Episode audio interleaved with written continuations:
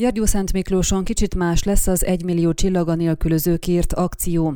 A Gyulafehérvári Karitász Gyergyó Széki munkaközössége Szent Erzsébet cselekvő szeretetét éli és adja tovább azoknak, akikre kevesen gondolnak, akiknek ritkán köszönik meg mindazt a jót, amit életükkel cselekednek. Ezért Szent Erzsébet napján a Karitász ünnepén arra hívnak mindenkit, hogy álljanak melléjük, legyenek ajándékozók.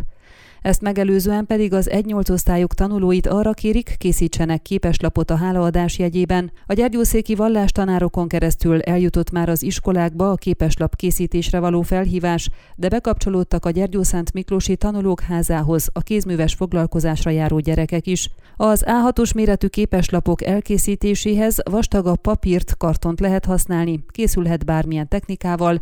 A leadási határidő november 3-a. Az a közösség, aki nem tud az időseiről gondoskodni vagy nem tiszteli, nem érez hálát irántuk, az a közösség el van veszve, hangsúlyozta András Ildikó, a Gyulafehérvári Karitász gyergyószéki ápolási vezetője, aki szerint az idősek minden nap tanítanak minket, számukra nem az anyagi jólét jelenti már a boldogságot, hanem a törődés, az érdeklődés, egy jó szó a gyerekétől, unokájától, valamint az, ha érzik, hogy hálásak vagyunk értük.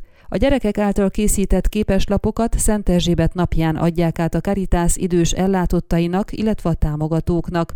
A november 13-án tartandó Szent Miséken a Gyergyószéki katolikus templomokban két-két Karitász jelképpel ellátott gyertya fog világítani, és jelen lesznek a Karitász munkatársai is, akik arra hívják a felnőtt lakosságot, hogy gondoljanak az idősekre, a szeretteikre, azokra, akikért hálásak lehetnek az életben, és ezt a hálát adakozás formájában fejezzék ki. Ön a Székelyhon aktuális podcastjét hallgatta. Amennyiben nem akar lemaradni a régió életéről a jövőben sem, akkor iratkozzon fel a csatornára, vagy keresse podcast műsorainkat a székelyhon.pro portálon.